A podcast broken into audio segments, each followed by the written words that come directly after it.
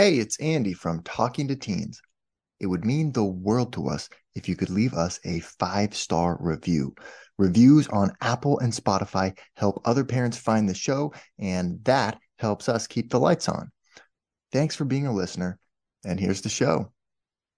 You're listening to Talking to Teens, where we speak with leading experts from a variety of disciplines about the art and science of parenting teenagers. I'm your host, Andy Earle.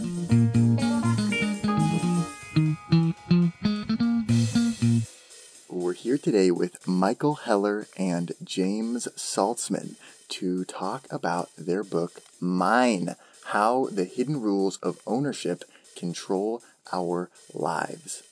As a parent, you may have heard some arguments in your household related to, hey, that's mine. No, it's not. I had it first. Yeah, well, I was using it right now. And it turns out that the reason we have arguments like this is because we all tell ourselves different stories about ownership and about who owns what and why.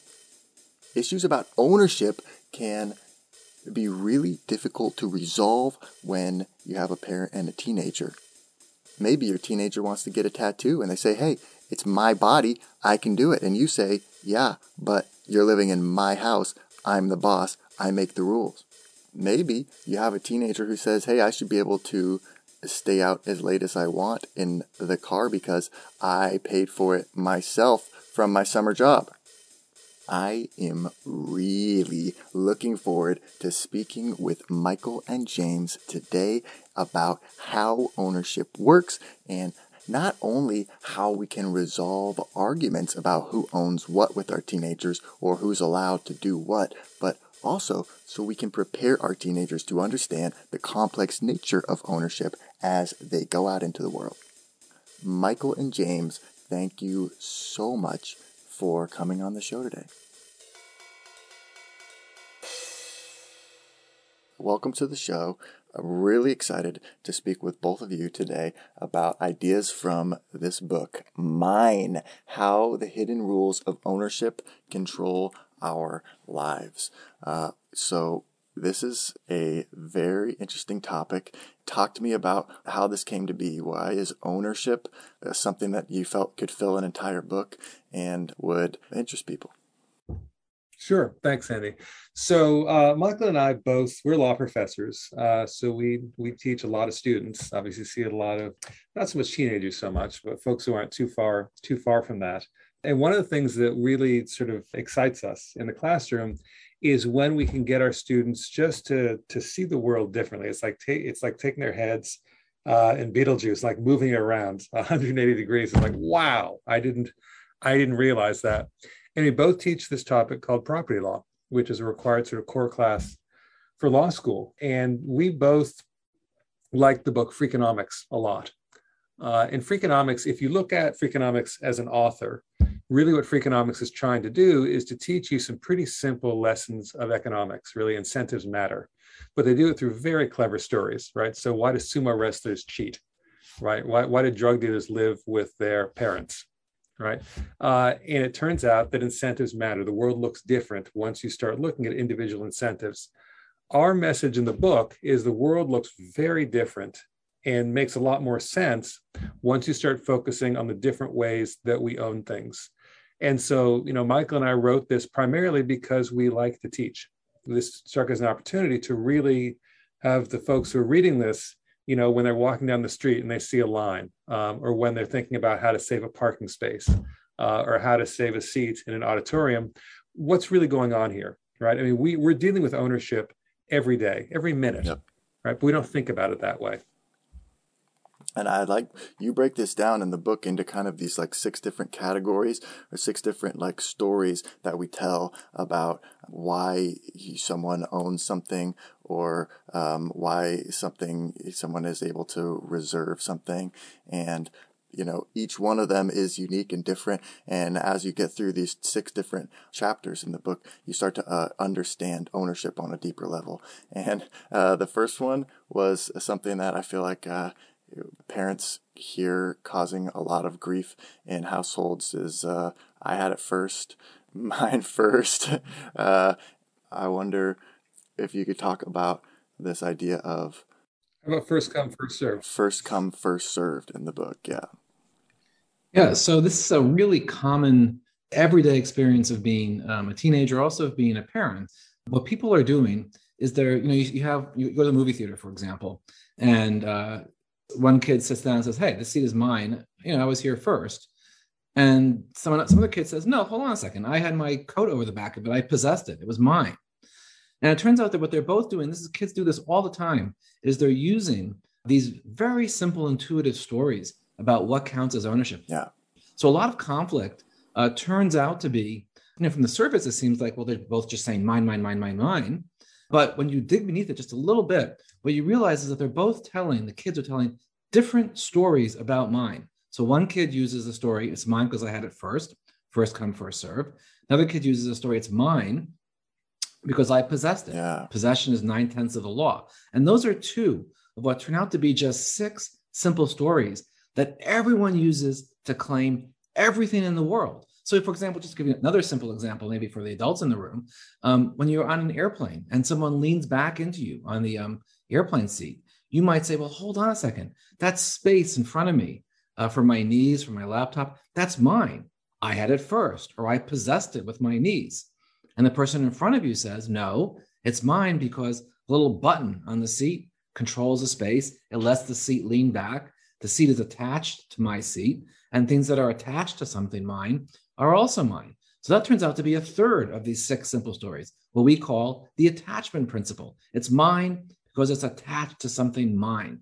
So principles like first and possession and attachment, it may seem that what you're what people are saying is somewhat crazy or irrational, or they're just being argumentative.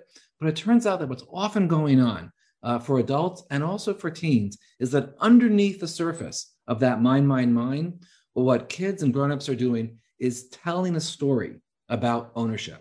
They're saying it's mine because, and the because is first or possession or attachment with the airplane seat or labor. I worked for it, and therefore it's mine. Yep. Or I'm in the family. It's mine because I'm part of this family. That's the fifth. And the sixth is mine because it comes from my body. We certainly know a lot of our struggles with our teenage kids are over issues about control of their bodies. Can they get that weird, you know, can they get the mohawk, yeah. dye their hair orange, or get the tattoo? No, those are all questions about a form of self ownership, which mm. is the sixth and final story that underlies all ownership claims everywhere in the world.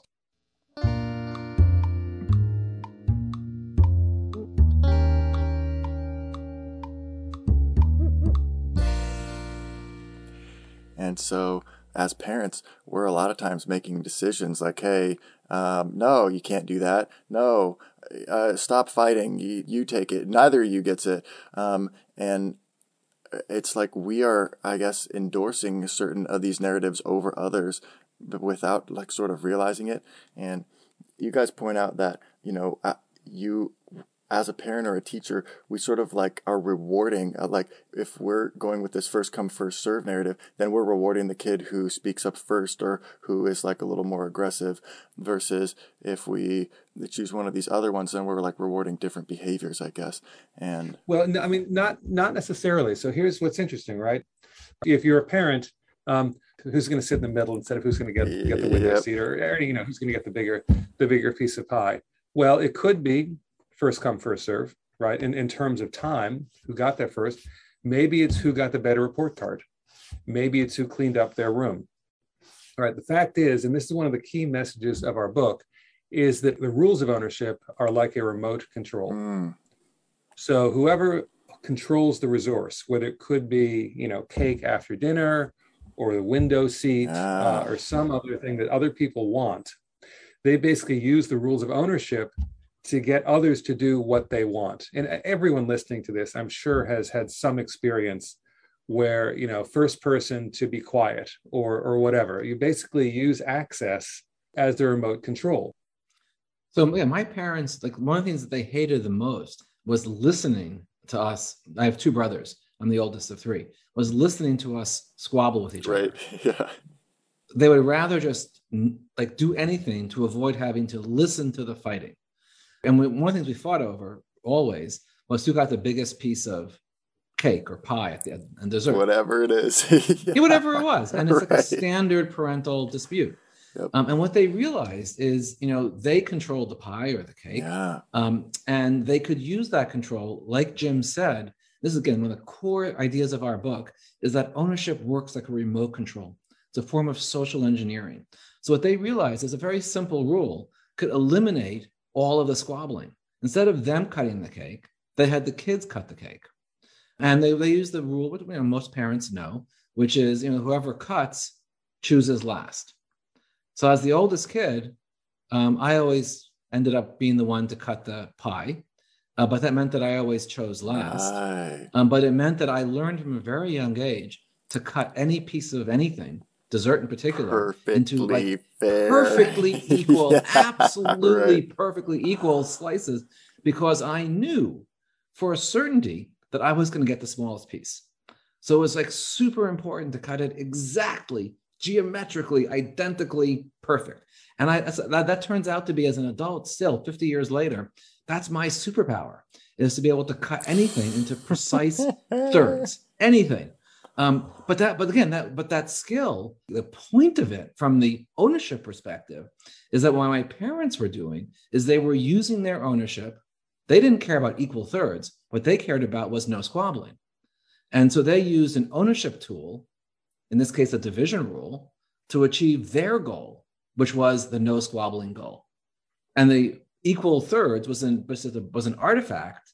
The ownership piece of it was an artifact of that social engineering thing that drove uh, their control of pie. Michael's superpower is not going to be enough to get him in the Marvel Comics universe. Um, but you know it's something that he developed as as a result of that you know that was a, a skill that he learned in order to take advantage of if you will this ownership rule one of the sort of the key tips for parenting um, i think is is is there's, there's there are two key tips that come out i think immediately Yeah. The first one is to realize that your control of resources gives you the remote control yeah. and so if you are thoughtful about this, you can actually use it in a very constructive, constructive way.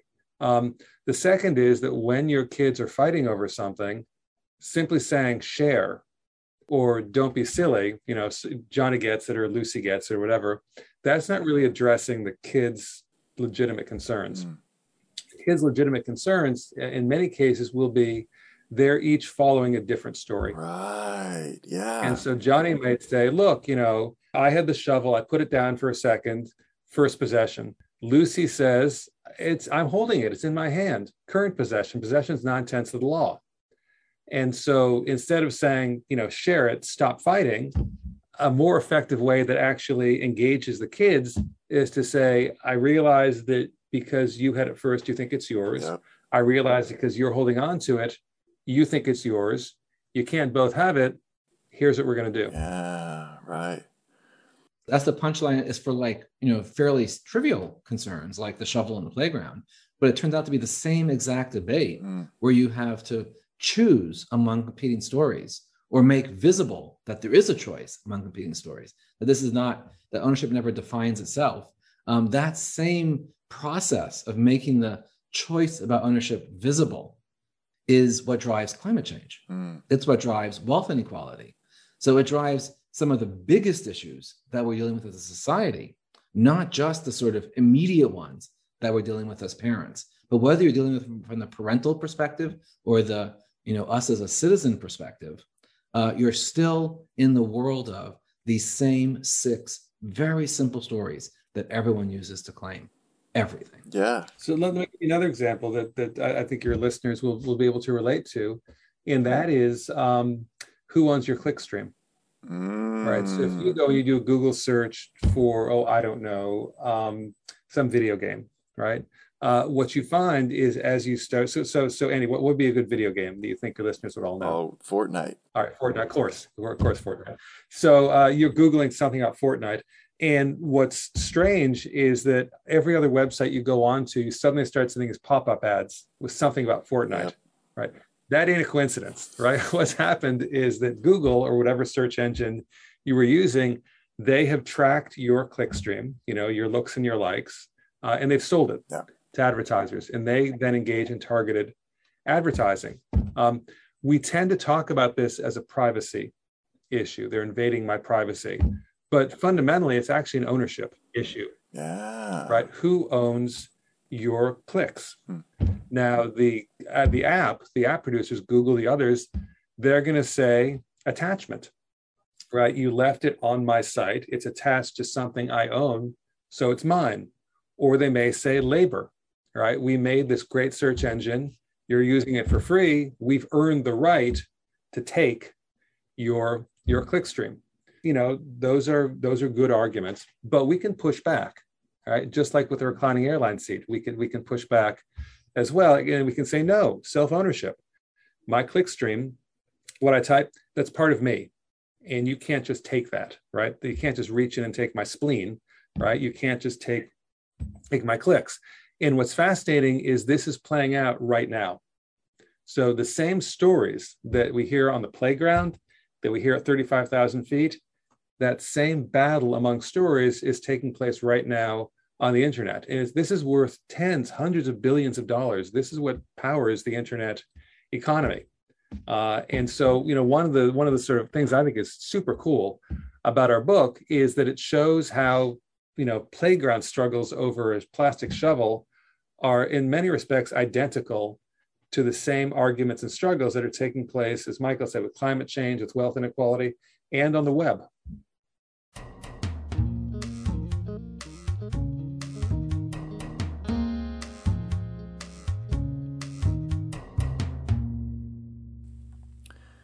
One issue that you guys brought up in the book I found really fascinating is about uh, genetic data. Do we own our own genetic data? and if so, you know, um, what are the implications of that? Well, a lot of your listeners um, will have had their family swab the little in their in their mouth, you know, do a little swab of uh, saliva and then send it into a company like 23andMe or Ancestry.com. So it's a whole huge business today of these um, gene decoding companies. So for, for, for virtually nothing, for 100 bucks or less, uh, they'll tell you uh, your genetic ancestry. Yeah. Or they'll tell you your um, uh, possible longevity or your uh, mm. susceptibility to certain diseases. Actually, an increasing number of things that you can test and uncover and dis- dis- discover through genetic testing. And, and, you can just do it at home. Um, but one of the puzzles that, that Jim and I wondered about, and this came up, also came up with from our students, is why is it so cheap? Like actually decoding your DNA is a pretty complicated process. So why is it so cheap for these companies to offer uh, to you to decode your DNA for 99 bucks. And it turns out uh, that they the real the real um, customer of the DNA companies uh, is not you hmm. uh, trying to find out your genetic heritage. The real customer is pharmaceutical companies and insurance companies uh, to whom 23andMe, uh, Ancestry.com sell your data. So they basically what they are trying to do is get um, you know people out in the world you and me or you know our kids to swab and send and stuff. And they're willing to give us that inf- or the information about something that we want to know about. Yeah right. Like our like our genetic um, history. Uh, they'll give us that virtually for free because we're not really the, the customer we're not really the when it turns out that we who swab we're actually the product uh, we're what these companies are selling which is aggregated information about all of us that lets them sell the data to drug companies for drug development or to insurance companies for insurance rate setting. So there's one of just like Jim mentioned a minute ago about clickstreams, about who owns your clickstream. And whenever there's any new resource that arises anywhere in the world, whether it's you know a slice of pie for dessert, um, or that shovel in the playground, or the wedge of space in the airplane seat, or the clickstream, anytime there's a new resource that becomes scarcer and more valuable, people fight to claim it. They fight to tell one of these ownership stories. And the, da- the gene data companies are telling the story about labor. They're saying the reason your genetic data is valuable is because we put in the labor right. to assemble it into um, these large uh, databases. So they're asserting an ownership story. Your data is ours. And that's another area like clickstreams where we can very much push back and say, no, self ownership. No, I had it first. We can tell a different story. But to tell that story, you have to see that uh, ownership of genetic data is an ownership dispute, is up for grabs, is a choice that we have to make individually and collectively about what we want others to know about us. It is already the case, and this may surprise some of your listeners, that even if they haven't sent in a, a saliva swab, even if they've completely insulated themselves yeah. from the genetic data industry, if anybody else in their family, a cousin or an aunt or an uncle or a nephew or a niece or a brother or a sister, anybody else in their family has sent in a swab, they're genetically closely related enough that the gene companies can identify you individually, even though you individually haven't sent in wow. any data.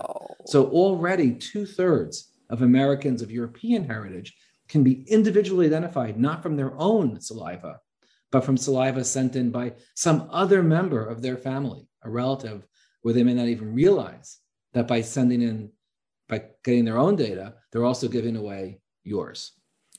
A little bit scary.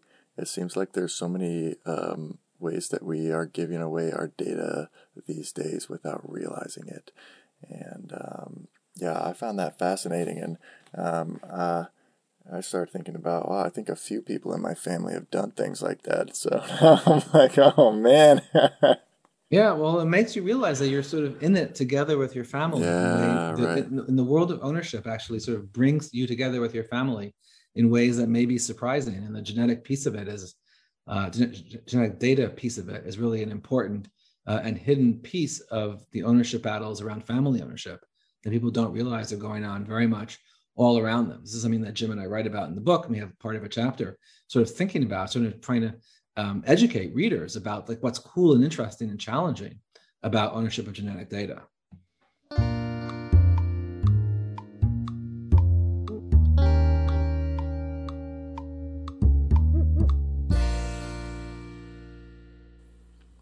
So, how did you guys notice or distill out these six um, stories? Where did these? Where did this come from? Is this like based on research or like careful observation or um, or what? Well, Jim and I have we, we both just love teaching. We love working with students, and we've been teaching uh, property law, environmental law, uh, around these uh, around these topics, both of us for about 25 years. We've had thousands of students. And one of the things that's most fun about teaching law students, so students a little bit older than your audience, is that class is really storytelling.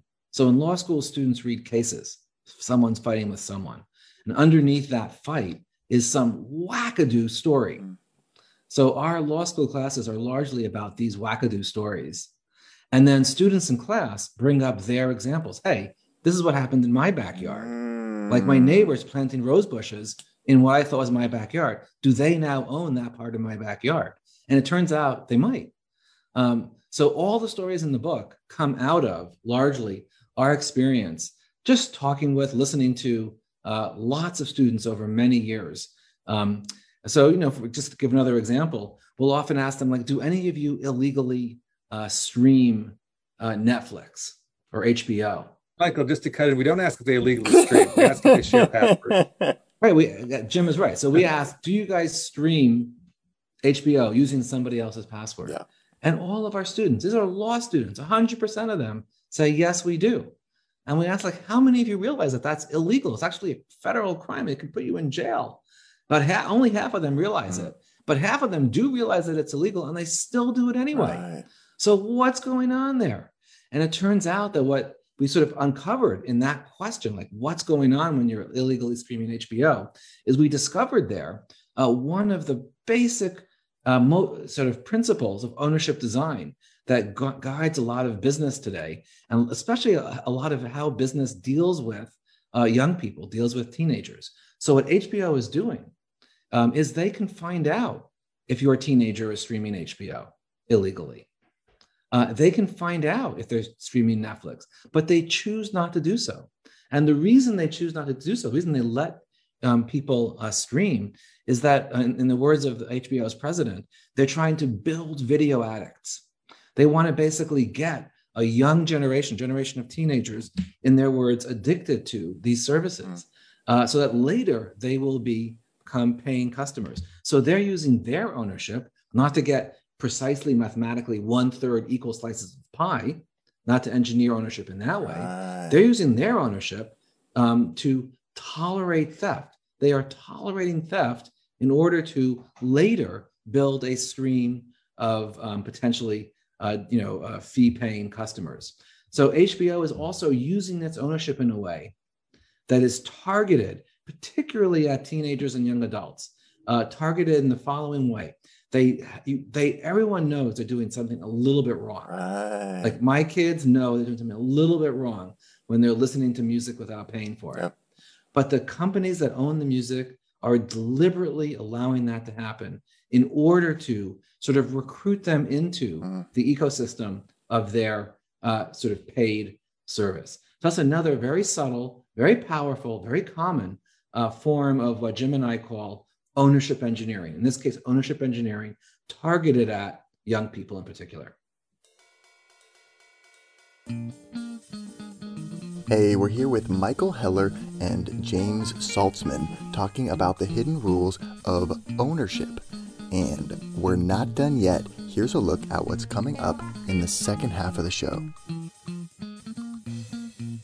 right? I mean, I used to hear all the time when I was raising my kids, "You don't control me," Yep. They're not the boss of me. and of course, that's that's not entirely true, right? It's not entirely true. Parents do control a lot of what kids kids do, and so part of the uh, process of, of sort of maturing is to start setting different boundaries. basically got um, all of us, not just as law professors, but also as parents, sort of thinking about the structure of bargaining. Like, what is it that makes it hard for people to work things out? Like, what, what Coase's work did basically is focus lawyers and economists and parents on thinking about what works and what doesn't work about bargaining. Ownership disputes don't have to be a win lose issue.